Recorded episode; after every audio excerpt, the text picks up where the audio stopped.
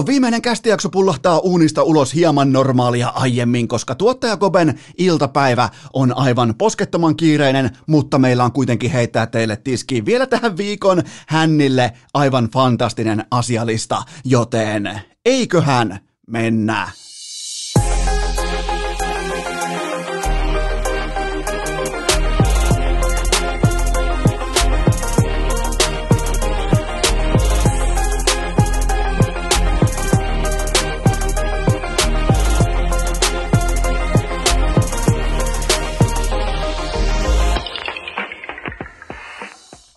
Tervetuloa te kaikki mitään rakkahimmat kummikuuntelijat vielä kertaalleen tähän viikkoon urheilukästin mukaan. On torstai 25. päivä helmikuuta ja urheilukästin lepakkovuorot on voimakkaasti back. Me ollaan tuottaja Kopen kanssa takaisin yön siimeksessä. Lepakkovuorotermi tulee aikoinaan Heinolasta käsin, koska silloin me ihailtiin me pikkupojat, kun B-junnut ja A-junnut Heinolan kiekossa ne kävi kulkaa joskus jopa yhdeksänkin jälkeen puoli kymmeneltä kymmeneltä saattoi alkaa jäävuoro Heinolan betonimöhkäleessä, niin te voitte kuvitella, kun me ekan kerran päästiin me pikkunassikat sitten, kun kasvettiin, laitettiin toistoja sisään, meilläkin oli eka lepakkovuoro, niin siitä soitettiin erikseen mummolaa ja papalle ja kaikille ja kerrottiin, että mitähän kello oli. Mä veikkaan, että kello oli ehkä yhdeksän illalla, puoli yhdeksän illalla, mutta herra Jumala se tuntuu, öö, pienen Eskon sielussa se tuntui siltä, että pelataan tähti taivaan alla, kello on 03.40 Heinolan jäähallissa,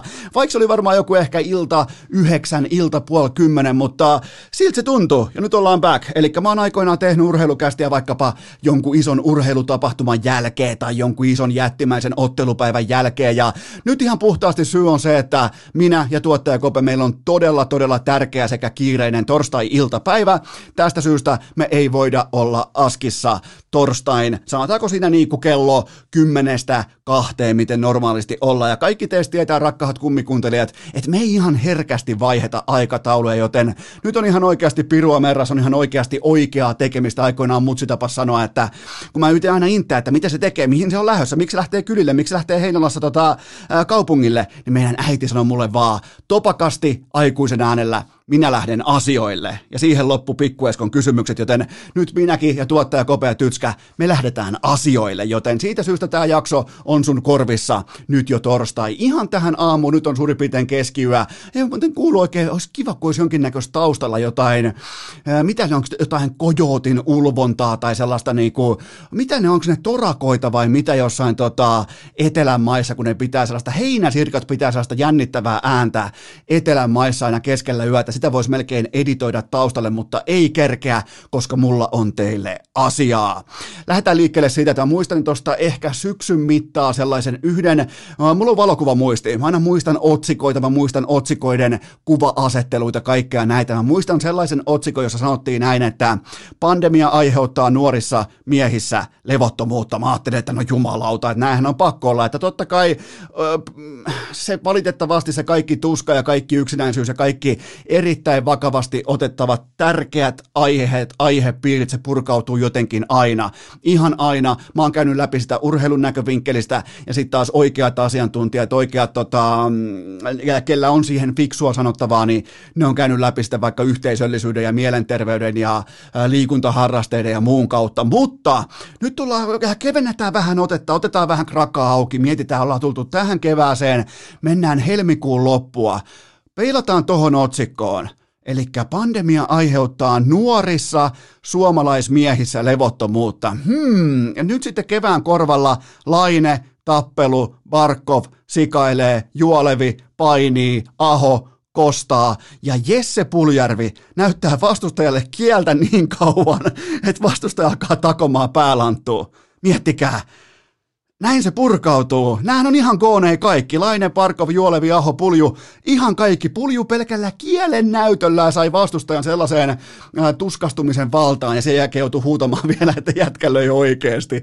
Yksi parhaista tappeluista, mitä mä oon ikinä... Siis aina kun kritisoidaan sitä, että NHL on, on tällaisia niinku äh, show-tappeluita ja pelleilytappeluita, niin tuokaa tällaisia. Enemmän just näitä, missä on vähän tällaisia niinku SmackDown kautta Raw-tyyppisiä aspekteja, missä toinen voi vaikka kadata paikkaa paikalta, toinen voi tökätä vaikka silmää, näyttää kieltä jotain vastaavaa, niin mä oon siis aivan täysin tämän kannalla. Jos tapellaan, jos on pakko tapella, jos on pakko tuntea absoluuttista vihaliäkkiä, niin toivottavasti tulisi enemmän tällaisia aspekteja, että toinen luikkii vaikka pois tai toteaa, että jätkä löi oikeasti. Se oli ihan siis, ihan kuin Pulju olisi sanonut sen siihen vielä suomeksi, totta kai se huusi suomeksi siihen perään sitten vielä äh, Antone Ruselille, että, että mitä, mikä on hyvä kysyä siis, että mitä kysyä, tota, taitaa olla ranskalainen, ainakin Kanadan ranskalainen pelaaja, joten on niin hyvä kysyä tota, vastustajan pelaajalta, että mitä? Se on erittäin tärkeä kysymys, mutta käydään kuitenkin läpi tämä puljun massiivinen mylläkkä keskiviikko aamulta. Ää, kaikkihan tietää, että Antoine Roussel, se on rotta, mutta jostakin tämä viesti on. Mennään ihan vakavissaan siltä, siltä pohjalta vähän niin kuin jääkiekko kärki edellä, että ei toi tilanne tuossa, mä, mä katsoin koko sen, mikä siihen olisi voinut johtaa ja mitä tapahtui sitä ennen ja mä yritin päästä kartalle, mutta toi tilanne ei itsessään kutsunut käsirysyyn, vaan onko ihan oikeasti tilanne se, että Puljujärven tällainen niin kuin mediakarkkisydän, tällainen se on kaikkien media-outlettien pieni sympaattinen kultainen noutaja, eli Golden Ritual, niin tota, voiko jopa vaikuttaa sekin, että että tämä on mennyt ihon alle Toi on laturaivo divisiona, siellä on paljon näytön höyryä ää, konepellin alla, siellä on kovaa vääntöä, siellä on mieletön vauhti, siellä on kaikkea tätä. Ja jostain syystä Pulju on se kanadalaismedian sylilapsi. Ää, nimenomaan tämä niinku Golden Retula, niin tota, se on ihan kuin Joey Tribbiani sanoisi sen, Golden Ritual, niin tota, miettikää, Siis onko tämä mennyt ihon alle, että Puljärvi on kiistatta melko lailla suosittu paikallisessa mediassa ja nyt sitten tämä Laturaivo-divisiona yrittää kompensoida sitten nyrkein sitä asiaa. Ai jumalauta nimittäin, jos kerta, ja nyt kun Pulju teki ihan todistettavasti marchandit, eli siis äh, juoksi kähinästä häntä koipien välissä karkuun, niin tämä pitää brändätä Tämä pitää ihan ehdottomasti ottaa voimavaraksi, koska kun sä oot sen kerran tehnyt, älä palaa enää sinne goonipörssiin, älä mene enää sinne niinku, äh, keskelle vapaapainihäkkiä tai mitään muutakaan vastaavaa. Älä unoha se kaikki.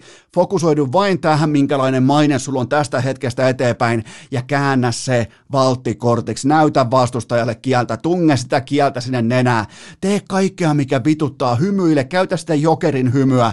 Tee kaikkea, mikä vituttaa vastustajaa, koska jos se noin hyvin menee ihon alle, niin se on voimavara. Ja sitten jos joku niinku jostain joku 16-vuotias haminalainen jossain somessa solvaa sua nössöksi, niin, niin se on kuule aika matala hintalappu siitä, että sä saat vastustajat tuntemaan jonkinnäköistä ylikiukkua hetkellisesti jääkiekkokaukalossa NHL-tasolla, missä kaikkien pitäisi olla lähtökohtaisesti aikuisia ihmisiä, viilipyttyjä, ei minkäännäköistä ylireagointia, business as usual, niin kuin kaikki tietää. Siis tässä on hyvin mieleen, mä otan tämän ihan tosissaan tämän tilanteen, että jos puljulla on toi kyky sitä pitää käyttää hyväkseen, niin kuin Brad Marchand on varmasti koko NHL-historian paras. Jos laitetaan varsinkin pelillinen talentti ja se kyky käyttää sitä tiettyä äh, hal, halveksuva, ha, miten sitä voisi sanoa, halveerausta luovaa, harve, halveerausta tuottavaa aspektia raalla tavalla hyväkseen, niin se on siinä mestari. Se on siis siinä ihan poikkeuksellisen hyvä. Niin jos puljulla on edes jotain samanlaista nyt tämän karkuunjuoksu episodin jälkeen pelattavissa, ne kortit kannattaa pelata kaikki pöytää, eikä missään nimessä palata sinne enää kovien jätkien, tiedätkö, että tässä lajissa pitää vastata nyrkein teoistaan. Paskan Marjat Brad Marchand ei ole vastannut nyrkeillään ikinä yhtään mitään, se vastaa sulle vielä Twitterissä perää, se vielä nauraa kaukalossa, vittuilee perää ja se voittaa pistepörssin pörssejä, se voittaa tehopörssejä, se voittaa silloin Stanley Cupiakin, joten tota, jos Puljulla on tämä kyky, hänen pitää sitä myös käyttää, joten kaikki te 16-vuotiaat haminalaiset, jotka huotte, että Puljujärvi on nössö, niin ei, ei ole nössö, jos se osaa käyttää tämän taktisena aseenaan. Tuossa aidossa jääkiekkodivisionassa, missä pitäisi tietää Don Cherin haamu on vieläkin siellä jossain paikallisen TSN-studioissa, niin, niin toi on se, missä se pitää pystyä kääntämään vahvuudeksi. Siellä ylihyökätään sun päälle silloin, jos sulla on rotan maine. Käytä se, käytä se hyväkse se, että vastustaja on susta jotain mieltä. Se on ihan mieletön vipuvarsi ja tämä on ihan oikea asia. Tämä on siis ihan, jos sä saat vastustajan yli juoksemaan vaikka sun kimppuun tai vastaavaa, se on ihan mieletön etu NHL-tasolla. Ja tämä oli ensimmäinen pilkotus sen puolesta, että kenties puljun hy, äh, mairealla hymyllä, sen äh, koiranpentumaisella olemuksella, sen äh, kielen näytöillä, sen tällaisella niin kuin, niin kuin median karkkisydän presensellä, niin jos se pääsee noilla ihon alle, niin se on sille ihan uskomaton lottovoitto, joten tämä pitää ottaa seuranta ja tämä on, niin kuin mä sanoin, ihan oikea asia.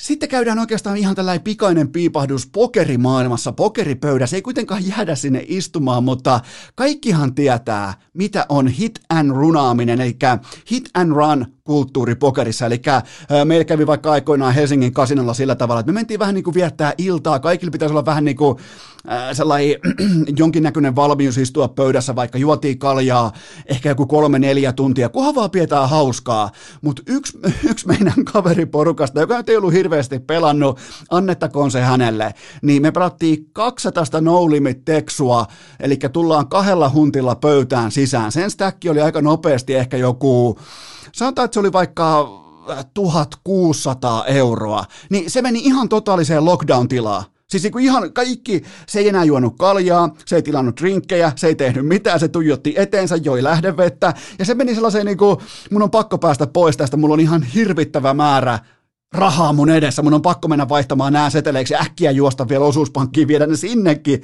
talletuslokeroon, joten se on hitän runaamista, kun sä poistut paikalla silloin, kun sä oot voitolla voimakkaasti pokerissa. Sä et niinku, pokerikulttuurikin kuuluisi se, että sä poistut vasta sitten paikalta, kun peli on niin sanotusti pelattu ja kaikki on saanut sottinsa suhun, niin kuin sä oot saanut sottin, äh, sottis jo heihin siinä aiemmin, mutta se oli kyllä itse aika hauskaa, kun se kävi suojelemaan sen stäkkiä. Me muut katsotaan vähän, että hetkinen, mitä nyt tapahtuu, ja se meni niinku ihan sisäiseen henkiseen lockdowniin, että nyt mä, ja se varmaan viihtyisin pöydässä yhteensä ehkä 20 minuuttia, sen jälkeen sitten näkynyt enää koko loppuillasta, ja, ja me kysyttiin sitten seuraavan päivän, että mikä oli homman nimi, niin, niin se ilmoitti vaan, että et, et, niin paljon oli rahaa edessä, että ei vaan niinku pystynyt enää, että oli pakko, pakko lähteä pois, että se ei olisi ikinä, vielä käytti termiä, mä en olisi ikinä antanut anteeksi sitä, jos mä olisin hävinnyt tämän stackin.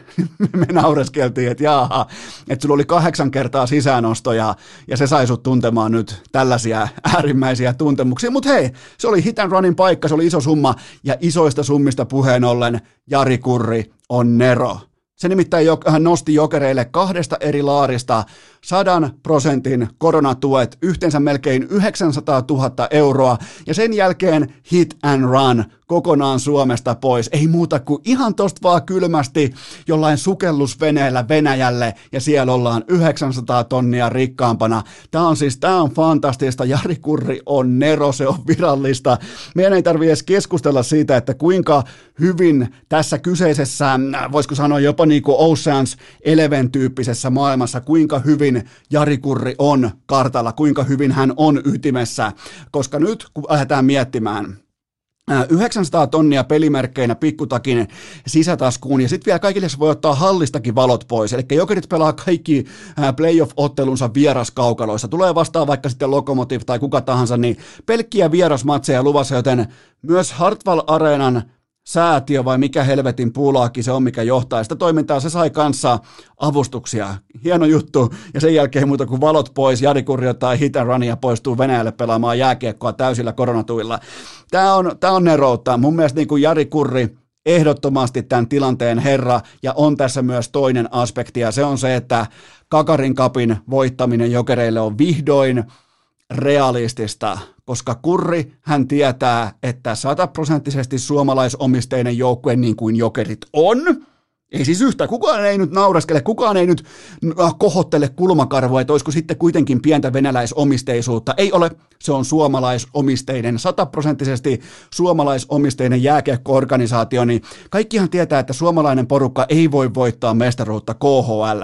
Se, se ei vaan mitenkään ole, sä joudut pelaamaan, äh, sulla on vastassa Putin, sulla on vastassa raha, sulla on vastassa ruplat, sulla on vastassa äh, Rottenbergit, sulla on vastassa lihapää Nasarovia, sulla on vastassa vaikka Duuma, Sulla on kaikki vastassa, mutta nyt sitten Kurri, edelleen Nero, heitti savukranaatin ilmaan. Ehkä, ehkä nyt, hän totesi näin, että kenties jokerit voi tälleen lyhyen ajan, vähän niin kuin oppisopimusmittaisesti jokerit voi olla hetken verran myös venäläisomisteinen porukka. Miettikää, ne käy voittamassa vain ja ainoastaan Gagarin kapin venäläisjoukkueena ja sen jälkeen takaisin Suomeen. Tämä on kaikkien kuin ryöstö. Ensin ryöstetään Suomen valtio, sen jälkeen ryöstetään KHL tai Kakarin kappia tullaan Suomeen torijuhlille. 900 tonnia budjetti, boom. Se on siinä. Kuvitelkaa nyt. Jokerit voittaa Kasanin finaaleissa jossain Volgan rannalla, sen jälkeen Kakarin Cup jokereiden salaiseen sukellusveneeseen ja venepintaan vasta Helsingin kauppatorilla.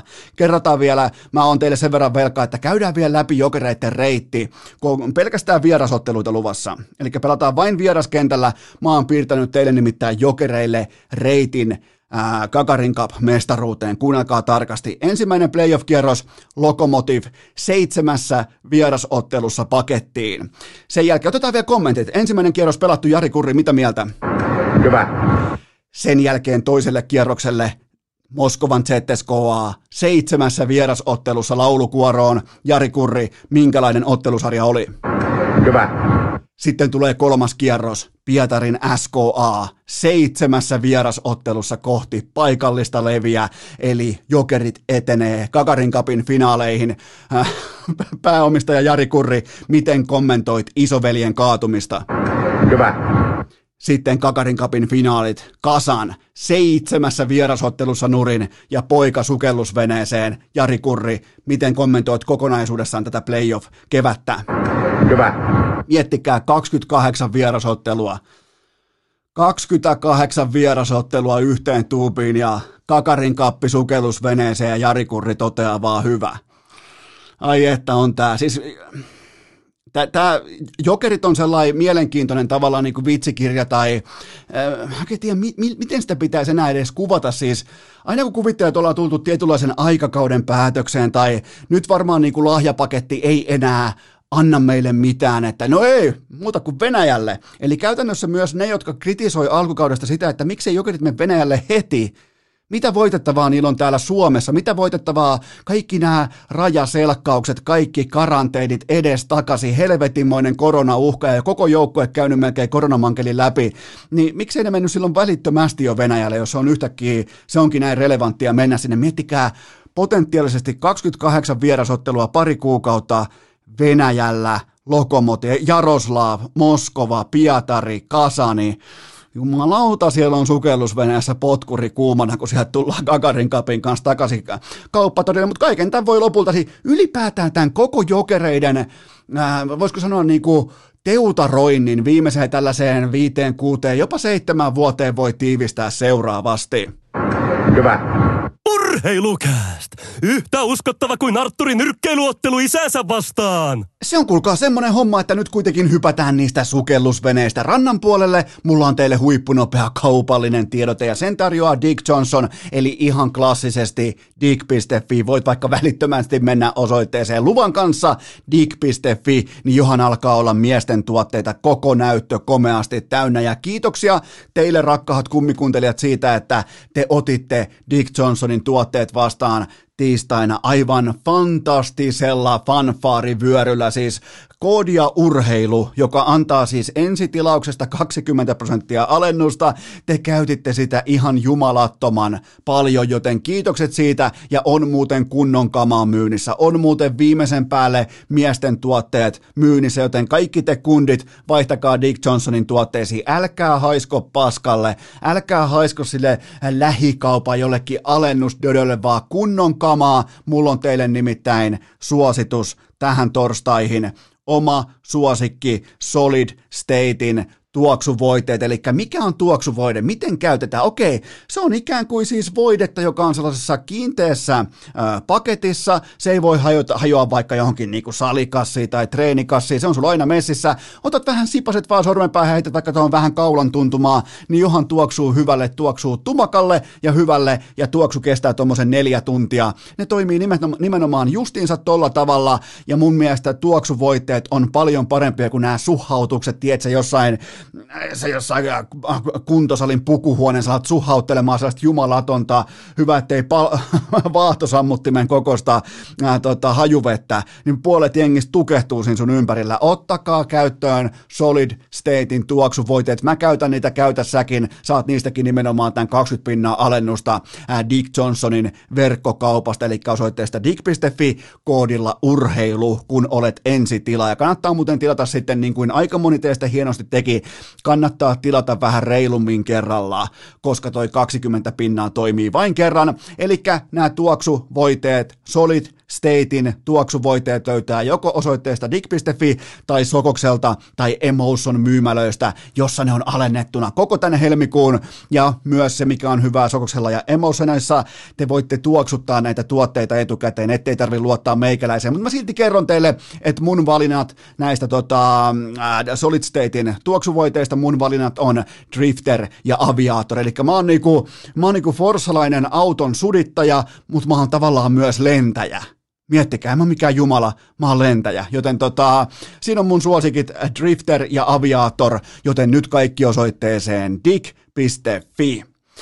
Tähän kylkee vielä huippunopea kaupallinen tiedote ja sen tarjoaa meidän hyvä ystävä elisa.fi kautta urheilukääst, eli Elisan verkkokauppa, pitkäaikainen urheilukästin kumppani, nimittäin tällä viikolla – meikäläisen ikiomalla sivustolla elisa.fi kautta urheilukääst Harman Kardonin ensiluokkainen irtokaiutin miinus 190 euroa. Jos mietit irtokaiutinta, voit ottaa vaikka nyt keväällä mukaan terassille tai saunareissulle tai parvekkeelle tai mihin tahansa, tiedät pitkän hiihtopäivän jälkeen laitat sun suosikkipodcastin soimaan, joka on tietenkin urheilukääst, niin se Harman Kardon toimii siinä ihan uskomattoman kauniilla tavalla. Se, se tuo sulle kevään. Se, se tuo kevään ja se on miinus 190 euroa, eli oikea hinta 349, mutta nyt 159 euroa. Mä, mä en siis enää keksi, minkä takia sä et ostaisi Harman Kardonin irtokajutinta just nyt, just tällä viikolla, just tänään. Sulla ei ole tekosyitä, ei vaan ole tekosyitä, joten tota, mene osoitteeseen elisa.fi kautta urheilukääst. Sä löydät sieltä paljon paljon alennustuotteita, joista nyt kannattaa nimenomaan ottaa tämä erittäin isosti alennettu Harman Kardonin kaiutin haltuun, joten osoite teille kaikille on elisa.fi kautta urheilukääst. Urheilukääst! Aleksi B. Fanikerhon perustajataho! Lieneepähän muuten paikallaan myöntää ihan rehellisyyden nimissä, että urheilukästin jakso on näköjään aivan erilaista louhia kasaan yön siimeksessä kuin normaalisti päiväsaikaan. Joskus silloin ehkä jaksojen 80, 90, 100, niin, niin silloin pysty tekemään just vaikka ilta 11 jälkeen tai vastaavaa, mutta musta on tullut jotenkin ehkä vanha, tiedätkö, jotenkin niinku harmaantunut, harmaa hapsinen Eno Esko ei toimi enää kuin sunnuntai-iltapäivä, tiistai-iltapäivä ja torstai-iltapäivä, mutta kuten sanottu, mulla ja tuottaja Kopella on erittäin hyvä syy olla torstai-iltapäivänä jossakin muualla kuin Askissa. Tämä ei tule toistumaan, tämä ei, missään nimessä en ota tätä kaaviota normaali käyttöön, että alan yötä myöten täällä pyörimään. Ja muutenkin niin kuin, jotenkin tällainen niin podcastajien pääkoppa, kun aiheena on niinkin yksinkertainen asia kuin urheilu, niin tuntuu, että nyt kun on siis keskiviikko torstai välinen yö, niin jotenkin jotenkin niin kuin valtit puuttuu hihasta kokonaan, kun ei niin kuin tiedä kuitenkaan, kun te kuuntelette hyvin todennäköisesti tämänkin kohdan, tämänkin lauseen äh, torstai-aamuna, torstai-iltapäivänä, niin että mikä on silloin relevanttia, mikä on, huomaatteko miten tämä on mennyt spedeilyksi, jo, joskus aikanaan mä pystyin tekemään jaksoja silleen, että okei, mä teen sen sunnuntai-iltapäivänä valmiiksi ja ootan vaikka maanantai-aamuun saakka, että mä julkaisen sen. Mitä vittua? Nykyään siis, jos siinä on vartti välissä, niin tuntuu, että on, on pettänyt koko skeneen, koko bisneksen, joten tähän on tultu, tämä on tällainen tietty niin kuin, äh, perfektionismin neuroosi, mikä hakkaa jossain tuolla syvällä takaraivossa, mutta te olette astunut esiin, te olette hienosti jälleen kerran vähän niin kuin pelastamassa urheilukästin yksittäistä jaksoa, nimittäin te olette lähettänyt hienon määrän kysymyksiä, täytyy myös myöntää, että mä oon säästänyt muutaman tuolta tiistailta tähän torstain jaksoon, koska siellä on ollut tosi paljon kiehtovia äh, pohdintoja siitä, että mihin suuntaan tämä kevät on menossa, joten napataan tuolta tuottaja Kopen äh, piskuisesta yölaatikosta se nukkuu, joten napataan tuolta ihan kuiskaten tuolta tuottaja Kopen piskuisesta yölaatikosta ensimmäinen pohdinta pöytään. Miten Patrick Laineen tehokkuus on selitettävissä? Mikään edistynyt tilasto ei puolla hänen suoritustaan. Löytyykö kellarinörtiltä tähän apua? Öö, nyt ei tarvita, tällä kertaa ei tarvita kellarinörttiä hätiin, koska tämä on melko lailla yksinkertainen asia. Ja asia on siis se, että Patrick Laine on ihan satapinnaisesti vain ja ainoastaan kaavan rikkoja se on nyt sanottu, se on siinä. siinä. Sen pelaamisessa ei ole mitään järkeä ja Laine on ollut aina kaavan rikkoja. Eli tällä kaudella vaikkapa Patrick Laine 11 pelattua ottelua, maali odottama kaikissa pelitilanteissa, eli ylivoima, alivoima, kaikki mukaan lukien, on 1,1 ansaittua maalia – 1,1 ansaittua osumaa jääkiekossa, eli hän on sinitakkien pelaajista tässä tilastossa, maali odottama tilastossa, siellä 16. Siinä on edellä neljä puolustajaakin. Miettikää, neljä pakkiakin sinitakeesta, josta kukaan ei osaa suurin piirtein pelata jääkiekkoa. No totta kai on se Seth Jones ja hyökkäistä Atkinson ja kumppanit, mutta siellä on 16 pelaajaa. Ja Laine on siis, Laine on siellä 16 maali odottamassa, ja todellisuus on se, että sieltä taulut löytyy jo kahdeksan tehtyä maalia, eli kahdeksan kaappia, eli se runaa 6,9 osumaa yli odot, odotusarvon. Laukaisuprosentti koko NHLn paras, heistä, jotka on ampunut yli 20 kertaa, se on 38 pinnaa, 38 prosenttia, miettikää. Ja nyt, nyt me voidaan tulla taas siihen, että okei, pitäisi laukua enemmän, pitäisi, äh, pitäisi olla enemmän saatavilla, pitäisi olla enemmän slotissa, positiossa, pitäisi olla enemmän ää, äh, niin kuin toisto, toistomääriä, mutta mitä jos Laine onkin ihan putipuhtaasti kaavan rikkoja, jota välttämättä joku Ovetskin tai kumppanit ei edes ole ollut? Toi on ihan käsittämätöntä. Tätä ei niinku voi selittää millään muulla kuin tällaisella äh, Miikka Kemppi-tyyppisellä cock and balls linjalla – Ees nää niinku, ja nyt mä haluan nopeasti puhua myös Laineen upo-uusista Lamborghini-mailoista. Tämä on ihan oikea asia. Sille on siis teetetty äh, patty, äh, Pattu 29 Lamborghini väreillä tehtyjä jääkiekkomailoja, jos on Lambon tämän Urus äh, menisin sanoa uros. No on se kyllä aika uros. Siis tämän uros, äh, hyvä kun on hyvä. Yön siimeksessä, terve vaan kaikille, vitu hyvin menee.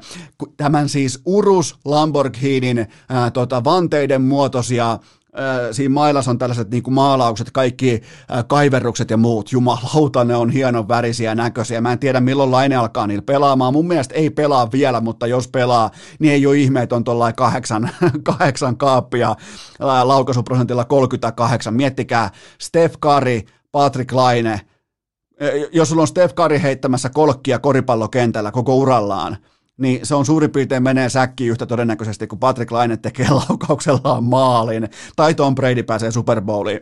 Joten tota, et kyllähän tämä niinku, että noin lampomailat, ne on pakko nostaa Instagramiin vielä esille, ne on niinku, ne, niissä on jotain sellaista tylyyttä, sitä cock and balls tyyppistä hommaa, mitä laineessa on aivan eri tavalla kuin kenessäkään suomalaisessa urheilissa tällä hetkellä, ja, ja tota, mä jätin siis tiistaina laineen ulos mun unelmien YV-ketjusta, koska mä pystyin saamaan unen päästä kiinni, mä pystyin saamaan niinku, äh, tota, miten voisi sanoa, huolettoman olotilan sen kanssa, että mä tein tilastollisesti oikeita päätöksiä, Pasternak, kumppanit, McKinnonit, lähinnä raitin pelaajat käyn tässä läpi, niin heti perää Patrick Laine muistuttaa, että kuka on se, joka laittaa ilman tekopaikkoja kiekkoa maaliin.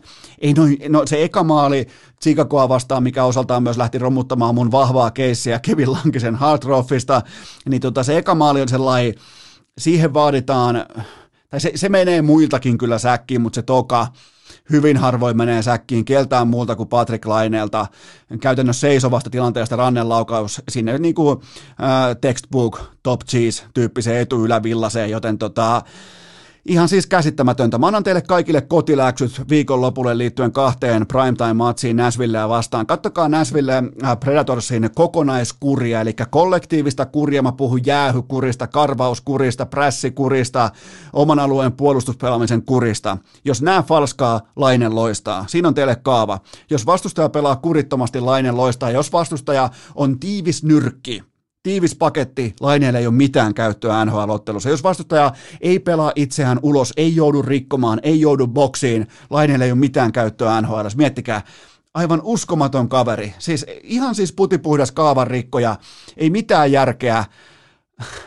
Yksi Kolumbuksen huonoimmista pelaajista ja kahdeksan tehtyä maalia. Runaa 6,9 osumaa yli odotusarvon. Ja Lamborghinin mailoilla vielä kaiken lisäksi, Herran Jumala. Joten tota, Laine on yksi niistä pelaajista, kenen tiimoilta, vaikka mä arvostan siis metadataa ja edistyneitä tilastoja ja tiettyä niin kuin tuotantoa ja sellaista, missä voidaan katsoa otantoja ja näin poispäin, mutta mä uskallan melkein niin kuin alkaa kohta kääntymään sen puolelle, että että Patrick Laineeseen ei päde minkäänlainen maali odottama tai minkään näköinen niin kuin edistynyt tilastointimalli. Kukaan muu ei lauon noista paikoista noin nykypäivän NHL kuin Patrick Laine. Ja jos se suuttu siitä, että mä en ottanut häntä mun unelmien YV-ketju ihan kuin se jossain lampossa nyt kuuntelisi jotain urheilukästiä, niin tota, mutta joka tapauksessa, että jos se siitä suuttu, niin ole hyvä, anna palaa teen vaihoksen, heitän Pasternakin helvettiin sitä aurinkolaiset päässä välittömästi, jos meininki on tämmöistä, mutta Patrick Laine on ihan täysin selittämätön jääkiekkoilija. Voitte aina yrittää välillä, voitte aina yrittää niin kuin lähteä analysoimaan ja voitte lähteä pohtimaan ja lähteä perkaamaan ja lähteä niin kuin pyörittelemään, että minkälainen pelaaja, minkälainen äh, pelaaja luonne, minkälainen pelikieli hänellä on. Ja olette kerran kerrasta väärässä. Siellä voi olla susi, lammas, koska tahansa, kumpi tahansa, mikä vaihto tahansa, mikä iltapäivä, äh, päivä, kuukausi, ihan mitä tahansa voi tulla – aivan uskomattoman kiehtova. Ja sen takia niin kuin joku Patrick Laine niin ei ikinä tota, urheilukästiikään vieraaksi, koska mitä jos onkin hyvä jätkä, mitä jos onkin tavallinen jätkä, mitä jos onkin ihan niin kuin yksi, yksi kundeista. Jumalauta se on kiehtova jätkä sen takia, että me ei tunneta sitä. Me ollaan jotain mieltä. Me joko rakastetaan, vihataan, joskus jopa molempia samassa lauseessa. Mutta mitä meillä on aina, kun me herätään? Meillä on aina mielipide Patrick Laineesta, joka helvetin aamu. Se on valtaa, se on voimaa, se on käteistä rahaa.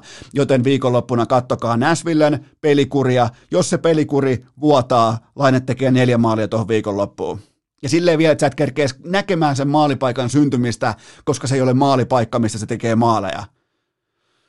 Ihan, ihan siis, Joo, mä, mä, oon siis, mä oon pohtinut lainetta ehkä vähän liikaa. Varsinkin tälle yöaikaa. Tämä on vähän kuin katsoisi aikoinaan jossain Lahden opiskelukämpässä tai niin kuin Kanal Plussa vastaväri, vastaväri lähetystä erilaisista tota, viihdeohjelmista, niin, niin tietäjät ehkä tietää, mutta tämä on niin kuin, Tämä, tässä on jotain selittämätöntä. Tämä on täysin selittämätöntä ja yritän, yritän vaan teille aina niin tuoda sen rehellisesti esiin, että mitä mieltä mä oon ilmiöstä nimeltä Patrick Laine. Seuraava kysymys.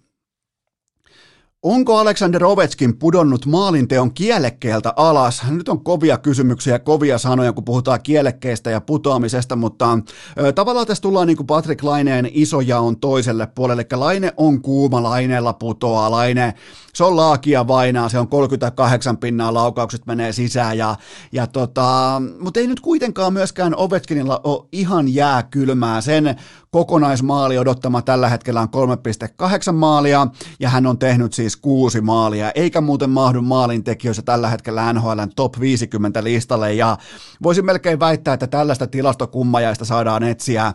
Nyt tarvittaisiin kellarinörttiä. Mä voisin melkein kuvitella, että Ovechkin ei ole ihan hirveän usein urallaan top 50 ulkopuolella, kun puhutaan maalin tekijöistä, mutta se mikä on mielenkiintoista, niin okei, Ovechkin on pelannut vähemmän kuin osa kilpaveljistään, annettakoon se hänelle, mutta silti mä oon tottunut katsomaan Ovechkinia ihan omalla äh, tota, jos mä katson vaikka, tota, mikä olisi hyvä esimerkki, Habib Nurmagomedovin vaikka tota, UFCssä hänen mattotyöskentelyään, jos mä katson niin kuin sitä kokonaisuutta, niin se on ihan omalla levelillään, niin Ovechkin on ollut NHLssä laukaisumäärien suhteen, laukaisuahneuden suhteen ihan täysin omalla planeetallaan viimeiset tuommoiset 15 vuotta. Ja nyt se on tässäkin tilastossa vasta siellä 42. Mä toistan edelleen, hänellä on vähemmän otteluita kuin muut, mutta, äh, kuin, kuin muilla, mutta mä oon tottunut näkemään hänet niin kuin laukaisu, sanotaan vaikka, että hänellä olisi vaikka kymmenen laukausta, niin seuraavalla on ehkä korkeintaan kuusi tai seitsemän niin kuin tällaisena verrokkina vain, joten tota, tämä on siis, hänellä on vain yksi tehty lämärimaali, se kertoo taas siitä, että ei se, niin kuin se helinä ei ole kuulunut sieltä tutulta leipäpaikalta, missä seisotaan polvet suorina. Ja vähän vielä sellaista niin jännässä niin kuin sivupender polviasennossa ja sitten se lähtee se niin kuin lyijytykki lähtee kirjoittamaan, niin sen jälkeen se on aika kovaa meininkiä, mutta vaan yksi lämärimaali ja laukausprosentti on vain 11,8 ja viimeiseen viiteen peliin jäänyt kolme kertaa peliä aika alle tai tuohon niin 17 minuutin tuntumaan. Joten jotakin on meneillään ja eh, ei mun mielestä auringon ei pitäisi välttämättä nyt vielä kuitenkaan laskea näin nopeasti. Tokihan tämä alkukauden teutarointi ja sitten noin hölmöilyt tuolla Torontossa, ja, niin ne on aika, ne on huolestuttavia asioita sen tiimoilta, että mitä ja miksi Ovetskin pelaa, mistä hän pelaa. Se on tällä hetkellä ihan ripauksen verran epäselvä asia, mutta tota, en lähtisi kuitenkaan puhumaan siitä vielä, että on pudonnut maalinteon kielekkeeltä alas. Mutta siis numerot on ei Ovetskin maisia tähän kauteen toistaiseksi. Seuraava kysymys.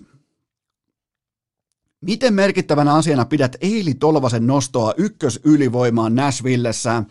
No se on Eelille tässä tilanteessa Tolvaselle aivan kaikki kaikessa, koska ympärillä on todella vahvaa syöttötaitoa Philip Forsberg ja Mikael Granlund ja viivassa totta kai myös Norris-voittaja Roman Josi, jos ei hän ole ihan on hänkin hyvä syöttäjä, mutta hänen laukauksistaan putoaa aika hyviä paluukiekkoja siihen ykkösalueelle, joita sitten Tolvanen voi toivottavasti laittaa lapiolla sisään, mutta Tolvanen kuitenkin yhdeksän matsia tällä kaudella kaksi kaappia ja vain kertaalleen osunut peliajassa yli 15 minuutin ja kerran tullut vain kolme laukausta tai enemmän, eli nimenomaan tasan kolme laukausta aina jääty alle, eli tämä YV, YV-pesti, tämä tavallaan niin kuin Tämä on ansaittu niiltä osin, että hän on kasvattanut itselleen todella napakat viikset. Se on pakko olla se syy.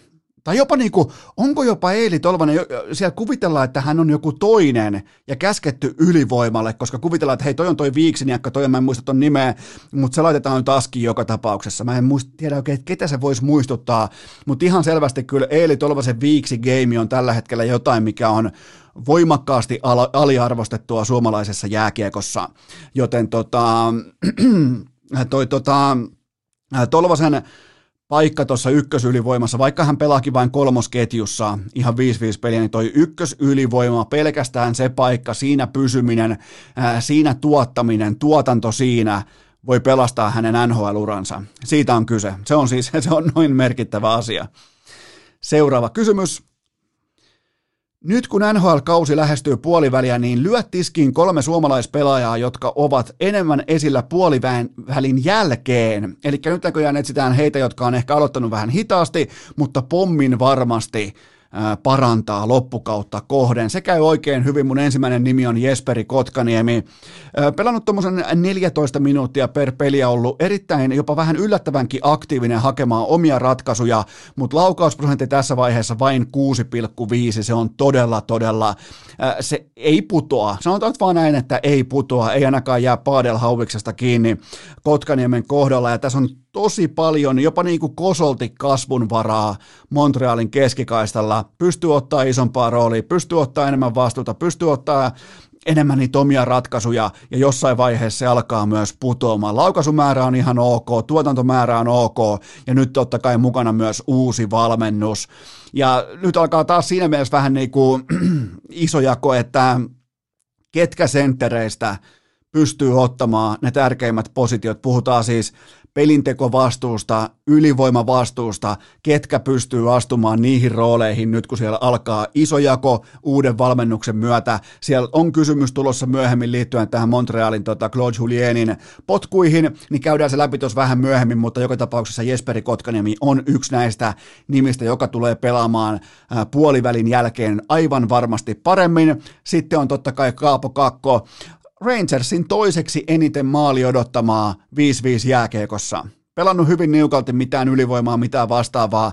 14 peliä, tehot 2 plus 1 on anteeksi antamatonta, mutta on pakko uskoa siihen, että siellä on kyky päässä luoda tontteja, luoda oma tekopaikkansa, pystyä luomaan asioita, joten tota, Kaapo Kakko ihan väkisinkin pelaa, huono, tai niin kuin tuloksellisesti huonommin ei voi pelata, joten Kaapo Kakko tulee olemaan enemmän esillä otsikoissa ja tekstitvllä ja näin poispäin, koska se mikä on tavallaan niin kuin harmillista, niin hän pelaa oikeasti laadukasta jääkiekkoa, ja se ei tietenkään kiinnosta ketään, koska toi on tulosurheilua Joten tota, Kaapo Kakko on yksi näistä, se on pelannut tähän asti vähintäänkin, vähintäänkin hyvää, paikoin jopa erinomaista perus, niin kuin, erinomaista 5-5 jääkiekkoa Rangersin paidassa.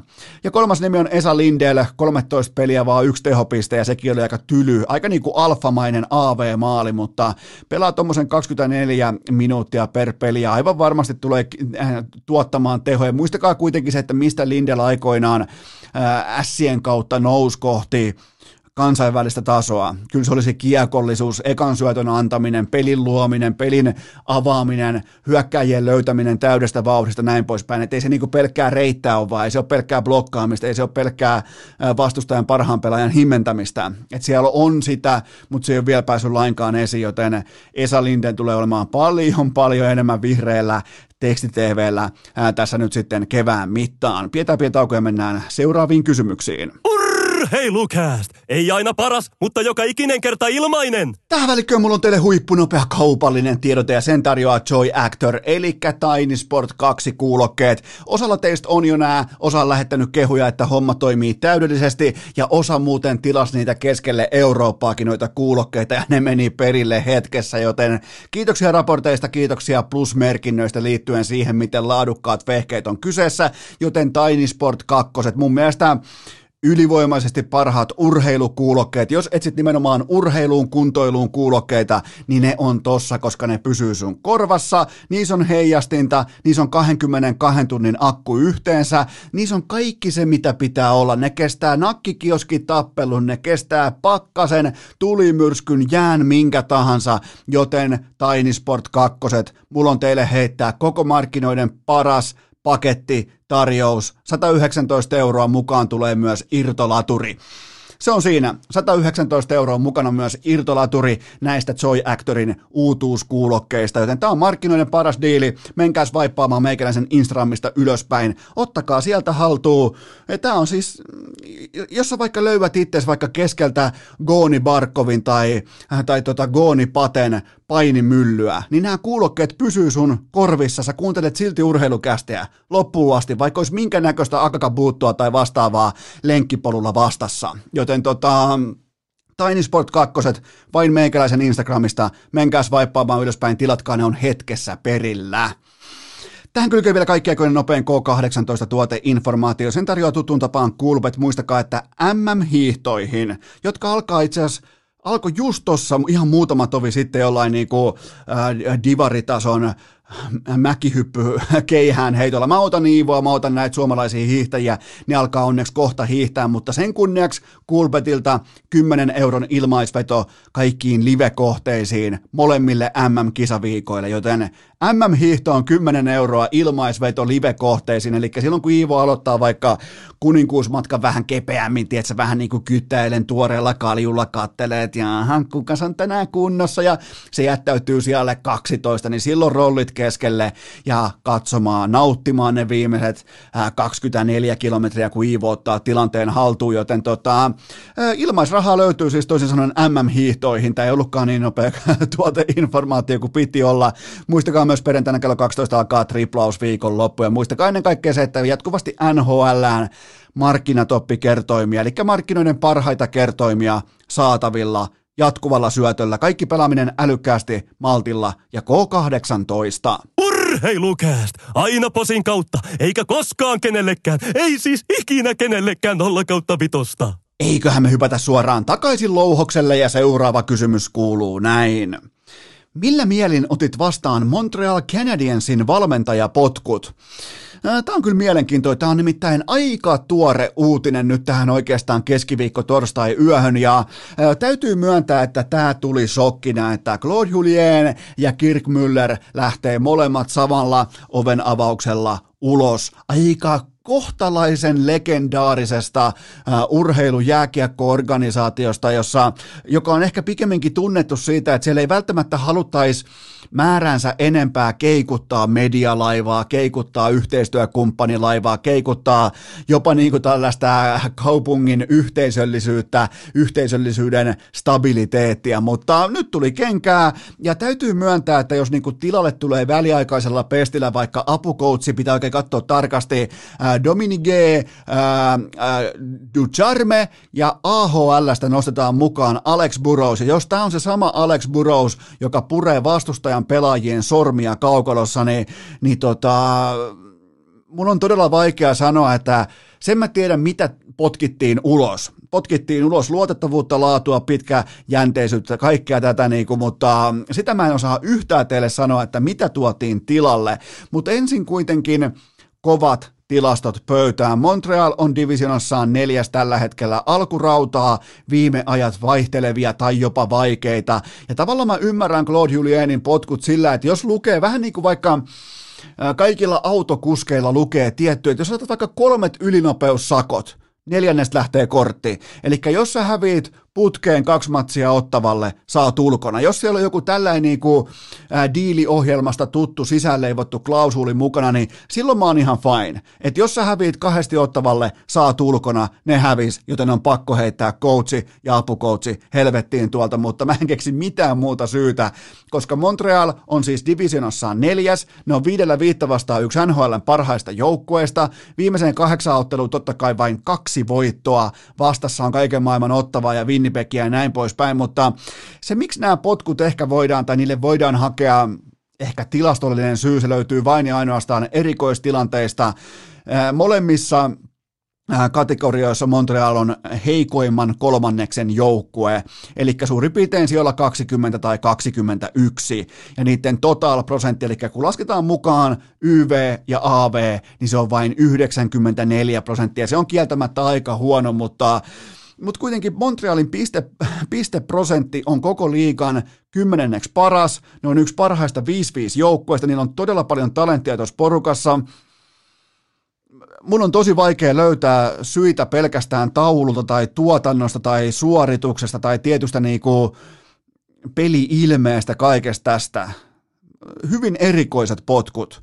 Ja varsinkin kun ei, niinku, näitä potkuja ei anna mikään Arizona Coyotes, vaan antaa Montreal Canadiens – niin hyvin, hyvin erikoiset potkut. Täytyy sanoa, sanoa se, että mä en, mä en ihan omakohtaisesti, koska Montreal on ollut yksi sellaiset joukkueista, mitä mä oon hyvin mielellään katsonut tällä kaudella, niin en mä nyt, en mä, kun mä en pysty sieltä löytämään oikeastaan yhtään syytä potkuille. Ehkä toi erikoistilanteet, heikko YV, heikko AV, mutta milloin niiden takia on annettu niin kuin tällainen talon siivous, potku, ruljanssi, päävalmentaja, apuvalmentaja, niin tota, jotain muuta on pakko olla, joku valtataistelu, joku muu vastaava, ihan siis heitä nyt vaan hatusta, mutta useimmiten näissä tilanteissa se totuus tulee ei välittömästi vaan ajan kanssa julki. Mä, mä luulen, että vielä ihan kaikkea ei ole sanottu tai tehty. Seuraava kysymys. Onko Jyp Brad Lambertille oikea paikka kehittyä? Äh, aika mielenkiintoinen topikki niiltä osin, että tuo Jypin toiminta on ihan täysin häpeällistä ammattiurheilun mittakaavassa, mutta viimeiseen seitsemän peliin Lambertilla 0 plus 1 ja nyt sitten Viltissä, joten tota, Mietitään vähän, että mitä 16-17-vuotias Brad Lambert on käynyt läpi tällä kaudella. Coachien lomautukset, ei tiedä kuka on päävalmentaja, kuka on henkilökohtainen taitovalmentaja, mitä pitää tehdä, milloin ollaan karanteenissa. Organisaatiossa on kriisi, YT-neuvottelut, kassakriisi, kaikki mahdolliset kriisit, mitä voi vaan tuoda yksittäiseen osakeyhtiöön. Eli jos mä olisin tällä hetkellä Brad Lambertin agentti, mä olisin todella huolissani siitä, että mitä merkkejä, ainakin mun papereissa, mitä merkkejä Jyp osoittaa jo nyt – liittyen ensikauteen ja tiettyyn niin kuin uskottavuuteen, kilpailuun, kilpailullisuuteen, tällaiseen. Siis toi on ihan täysin häpeäksi jopa SM-liigalle, mikä sekään nyt ei ole, ei ole kauhean kaksinen tuote, mutta toi jyppi, mikä on askissa. Joten tota, tässä on, tässä on todella, se mikä on ongelma, niin Jypissä ollaan täysin ok häviämisen kanssa. Se, se, on, se on asia, mitä tarkastellaan todella tiukasti NHL-kulttuurissa, että ollaanko ok häviämisen kanssa, onko hymyilyä koppikäytävällä, onko kivaa, onko bla bla bla, joten tota, tämä on sellainen asia, siis vaikka Lambertilla on se diili sinne vuoden päähän, eli äh, tota, kevääseen 2022, niin kyllä mä ainakin pohtisin tässä kohdin, että mitä helvettiä tapahtuu et, et piti niinku tavallaan vuosi sitten, totta kai ei ollut mitään tietoa mistään pandemiasta tai koronasta tai mistään, kun Lambert päätöksensä teki silloin, mutta tota, ihan siis käsittämätöntä tämä kaikki, miten päin persettä Jypillä on mennyt. Nimenomaan joukkuetasolla, valmennusta ei edes ole, ja ehkä kirkkain supertähti Suomi-lätkässä on jätetty heitteille, enemmän tai vähemmän heitteille, joten tota, mä olisin, Mä olisin Lambertin agenttina, mä olisin todella, todella huolissani tästä tilanteesta, mihin suuntaan Jyp on menossa organisaationa, jonka pitäisi pystyä kehittämään nuoria pelaajia. Lambertin kehitys on ollut kutakuinkin nolla pitkin kauden. Seuraava kysymys. Mikä, no, Mikä oli Champions League viikon päällimmäisin muistivihkomerkintä? Tämä on helppo. Mun mielestä on niin tosi helppo konseptoida tämä vastaus. Se on tietenkin se, että Diego Simeonen Atletico Madrid pitäisi diskata kaikesta huippujalkapallosta helvettiin välittömästi alkaen tästä sekunnista. Kaikki C-moret ja Sky Sports ja TV-yhtiöt, niiden pitäisi sulkea Atleti kokonaan ihan kylmästi kaiken televisioinnin ulkopuolelle välittömästi, ei ehtoja, ei tekosyitä, ulos, ulos ja vielä kerran ulos, ehkä jopa... Huomenna ollaan Norwich Hei, nyt tuli muuten väärä, herran jumala, se tuli, tuli pike pikkarainen tosta luukusta, otetaan vielä uudestaan. Huomenna ollaan Norwich Piti nimittäin tulla no way, mutta onko, onko Jarno Pikkarainen kaapannut Petri Matikaisen? Piti tulla no way, mutta tulikin huomenna ollaan Nordiksella. Jumalauta, Jarno Pikkarainen laittaa Miro Karjalaiset ja Mutinin tykkösketjuun hyökkäämään ja, ja nyt on sitten vielä ainakin liikan siis erittäin kehittyneiden kotisivujen mukaan. Ja nyt sitten vielä, jumalauta, Jarno Pikkarainen, pitääkö viettää jopa hiljainen hetki Petri Matikaiselle?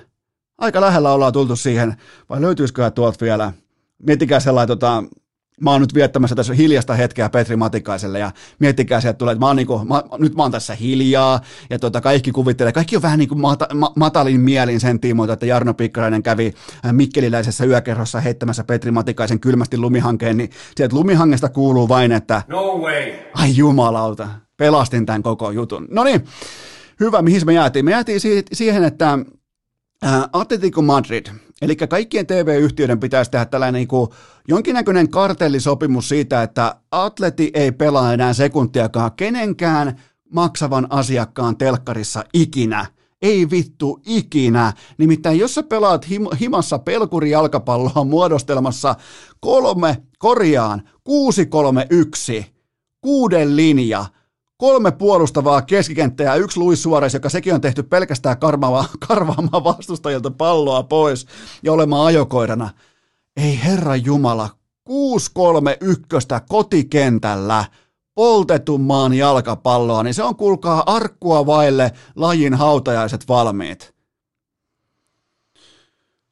Siis Diego Simeonen pitäisi pyytää oikeastaan niin kuin anteeksi ihan kaikilta jalkapallon kuluttajilta sitä, että hän tuhlasi Tuomas Virkkusen ääntä 96 minuuttia tiistai-iltana. Siis hyi helvetti Vittu mitä jalkapalloa. Miten noi kehtaa? Miten, mikä ajaa ihmisen tollaiseen tilanteeseen, että kehtaa? Sitten näyttää jotain kojonesta vielä jos, jossain saatanaan Espanjan divariluokan Copa del Reissä, niin, niin hyvä luoja, mutta toivottavasti Atletico Madrid ei pelaa televisiossa enää ikinä. Ikinä. Mä kannatan koko mun loppuelämän kaikkia niitä joukkueita, joilla on mahdollisuus pudottaa Atletico, äh, Diego Simeonen Atletico Madrid pois mistä tahansa turnauksesta. Siinä on mun suosikki. Jos joku nyt kysyy, että mikä on sun suosikkijoukkue, mun suosikkijoukkue on se, joka pelaa äh, Atletia vastaan seuraavaksi. Tärkeistä panoksista siis. Häpe, mua hävettäisi saatana. Muutenkin hävettää ihan riittävästi omassa arjessa. Sitten olisi vielä tollasta lyijyä vittu, oma jalkapallo. Pitäisi olla nautintoa, kaunis peli, vihde, vihreän veran sakkia. 6-3-1 Kuuden linja, kolme puolustavaa keskikenttää Luis Suore, se ainoa tehtävä saatana juossa vastustajan jaloille, että ne saisi avauspeliä käyntiin. Virkkunen, tämä on sun käsissä. Ukaasia pöytään. Tai jopa, jopa niin kuin boikottiin.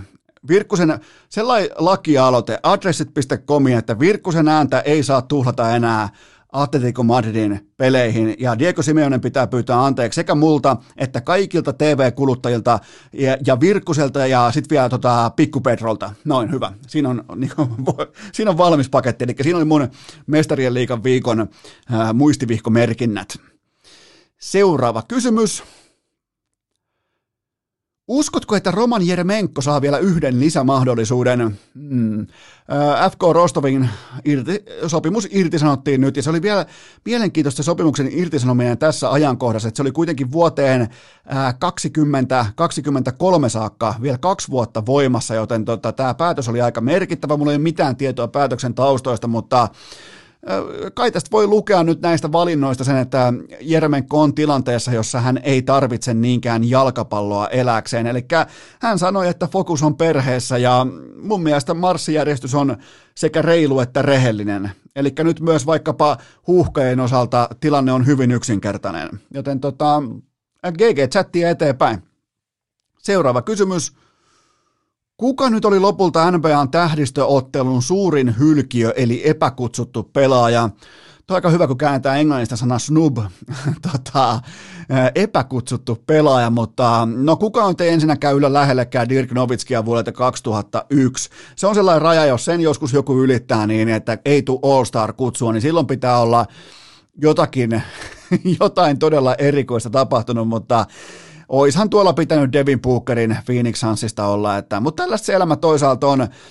Booker on ollut todella hyvä tällä kaudella, mä siis tarkoitan tärkeitä kovia numeroita, 25 paunaa per peli ja heittää kentältä yli 50 paunaa pallot sisään ja siihen oheen vielä neljä syöttöä per per matsi, mutta se mikä on tärkeintä, niin se on kuitenkin johtavana skoraajana johtanut joukkueensa koko liikassa sijalle neljä. Se on helvetin kova näyttö organisaatiossa, jossa viimeisimmät niin kuin voiton tuoksut siellä ilmassa on ollut ehkä Steve Nassin alo- ajoilta, ja silloinkaan ei oikeastaan menty lopulta yhtään mihinkään. Onneksi sitten kuitenkin siitä vierestä samasta joukkueesta valittiin Chris Paul, ja mä en siitä syystä mä en jaksa suuttua, että Paul valittiin, jos mietitään pelaajien arvoa ja arvokkuutta, niin kyllä Paul tolle porukalle saattaa kuitenkin, se on kyllä jännä juttu, että Chris Paul menee mihin tahansa, niin se voittaa. Mikä tahansa organisaatio, ihan ta, niin kuin mikä tahansa tilanne, kuka tahansa on se johtava tähtipelaaja, kenen tahansa kakkosviulu pitää olla, mikä tahansa asetelma Chris Paul laittaa joukkueen voittamaan, joten tota, mulla ei ole mitään ongelmaa, että hänet valittiin All-Star viikonloppuun nyt mukaan. Ta- ta- tavallaan niin kuin tästä Devin Bookerista tulee nyt vuodeksi samanlainen kuin mitä oli Jack Lavinen kanssa Chicago Bullsissa. Se on kyllä mielenkiintoinen toi kulttuuri, että, että niin kuin, mä, mä, mä en, mun on tosi vaikea tällaisena niin kuin joukkueurheilun ystävänä päässä siihen mindsettiin, että pelaajat joko itkee, pettyy, huutaa, twiittaa, suuttuu siitä, että joku valitaa tai ei valita All-Star-otteluun.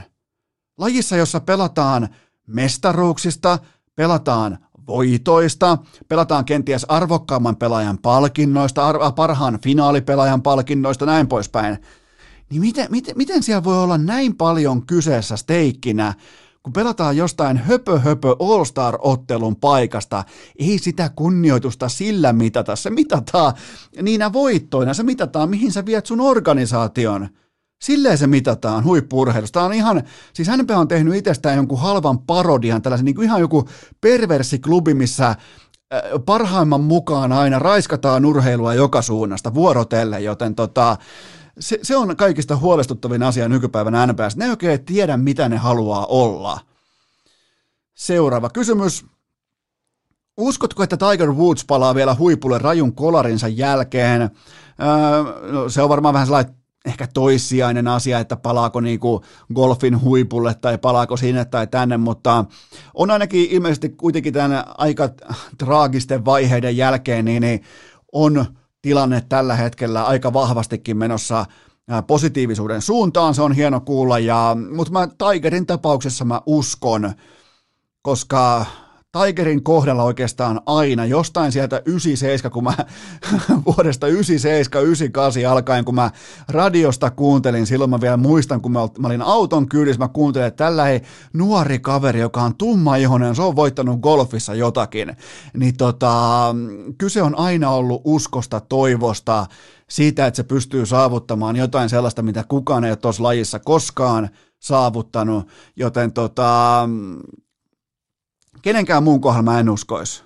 Eli tämä 45-vuotias Tiger, tämä ei koskaan tavallaan ollut yksi meistä.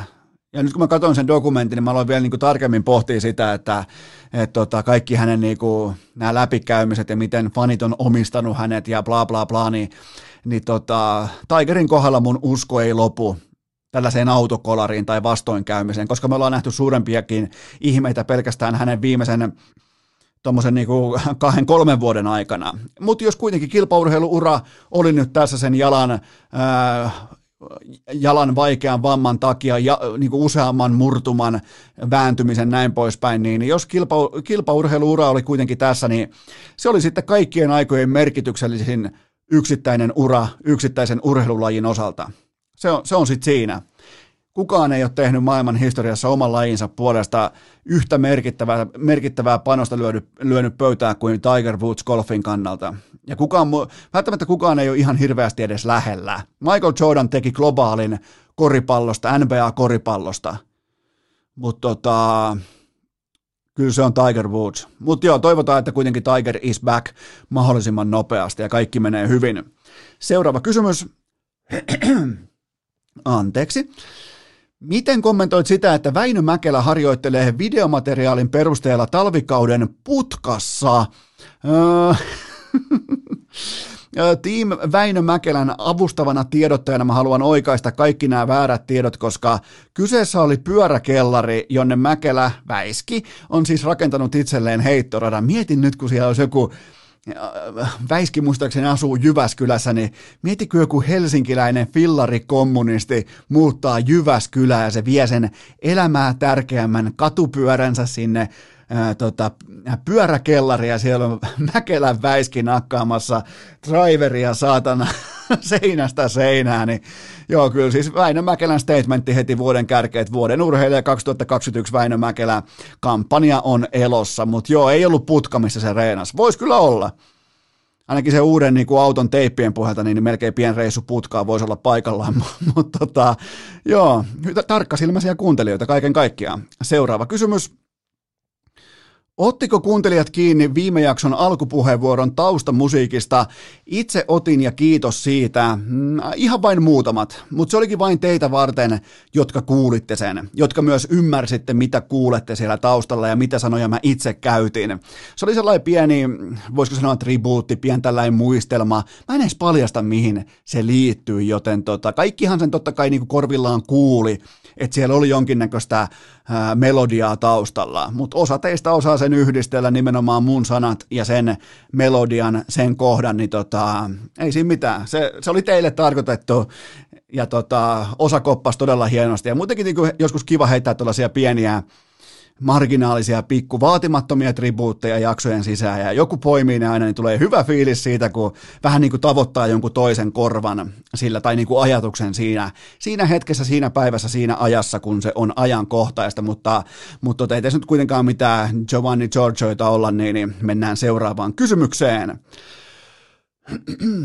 Saitko inboxiisi mielenkiintoisia urheiluseurojen loppuhuutoja? Mä, mä kuvittelin, että tämä tarpeeton top 5 listaus lähinnä niin kuin aiheuttaa sellaista rä- sisäreiden raavinta häpeää, mutta tämähän otettiin siis hurmoksella vastaan.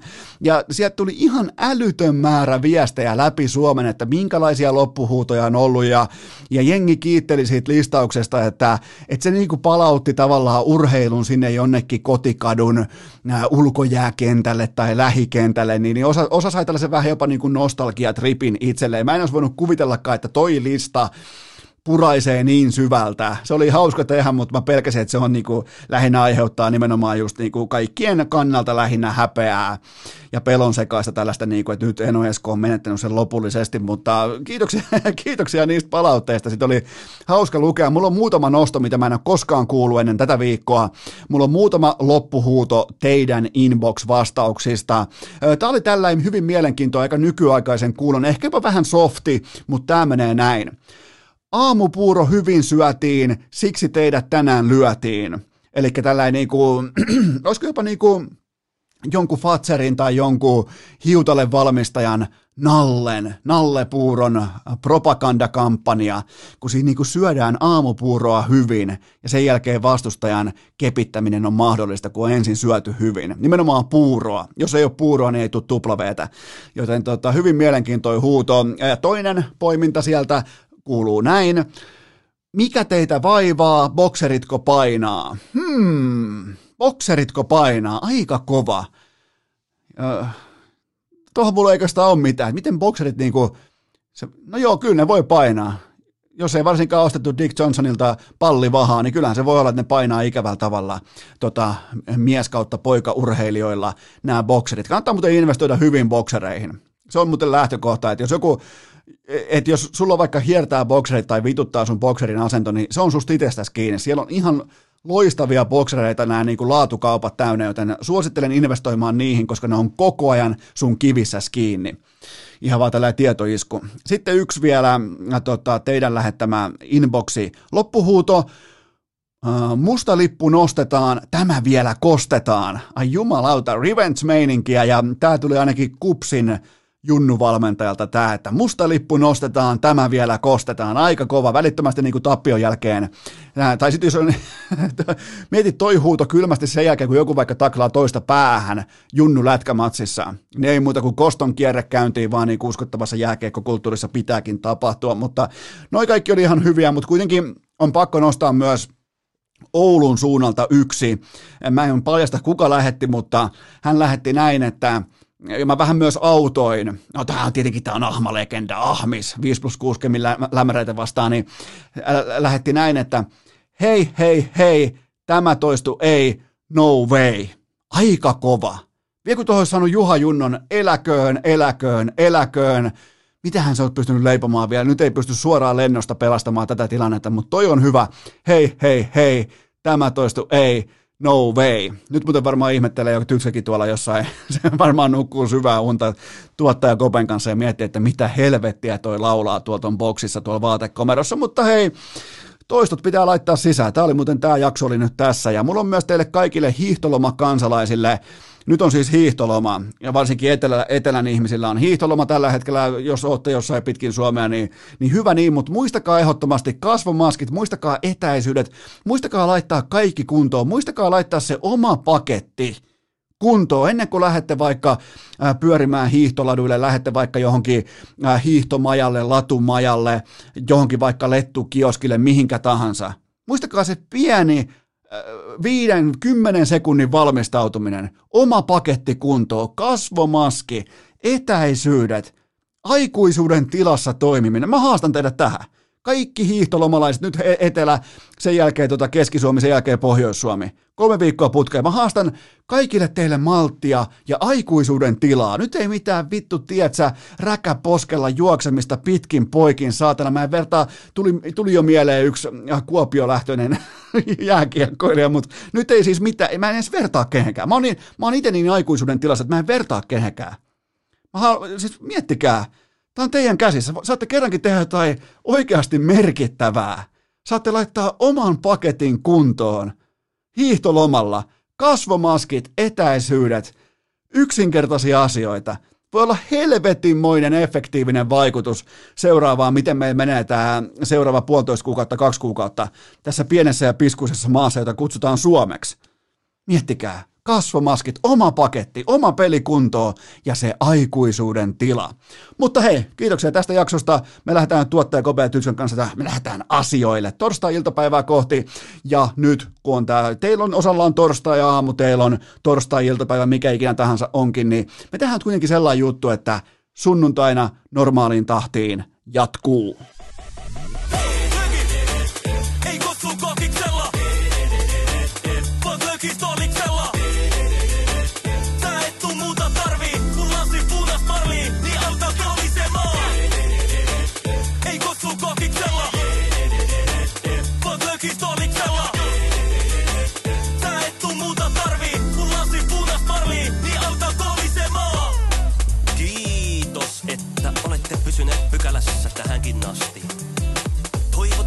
Kaikki tervetulleeksi myös jatkossa. Muistakaa nauttia elämästä arjen vastoinkäymisistä huolimatta. Allekirjoittanut kiittää ja kuittaa. Peliä. Oliko tämä jo tässä?